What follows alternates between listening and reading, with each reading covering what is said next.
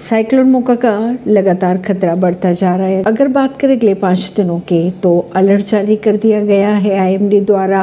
बंगाल की खाड़ी के आसपास के इलाकों में आठ से से बारह मई के दौरान अधिकांश स्थानों पर मध्य वर्षा देखने को मिल सकती है। वहीं अगर तटीय और सीमावर्ती इलाकों की बात की जाए तो 11 मई के दौरान बहुत तेज़ बारिश हो सकती है। एक तरफ़ जहाँ तूफ़ान के असर से तेज़ हवाएँ चलने और बारिश होने की संभावनाएँ बनी हुई हैं, वहीं मछुआरों के लिए एडवाइजरी भी जारी कर दी गई है। चक्रवात मौका की तेज़ी हर बदलते दिन के साथ बढ़ती ही जा रही है। मौसम विभाग की अगर माने तो शनिवार यानी 6 मई को रात साढ़े आठ बजे दक्षिण पूर्वी बंगाल की खाड़ी में एक चक्रवात बनेगा। इसी को देखते हुए एमडी ने अगले पाँच दिनों के लिए अलर्ट जारी कर दिया।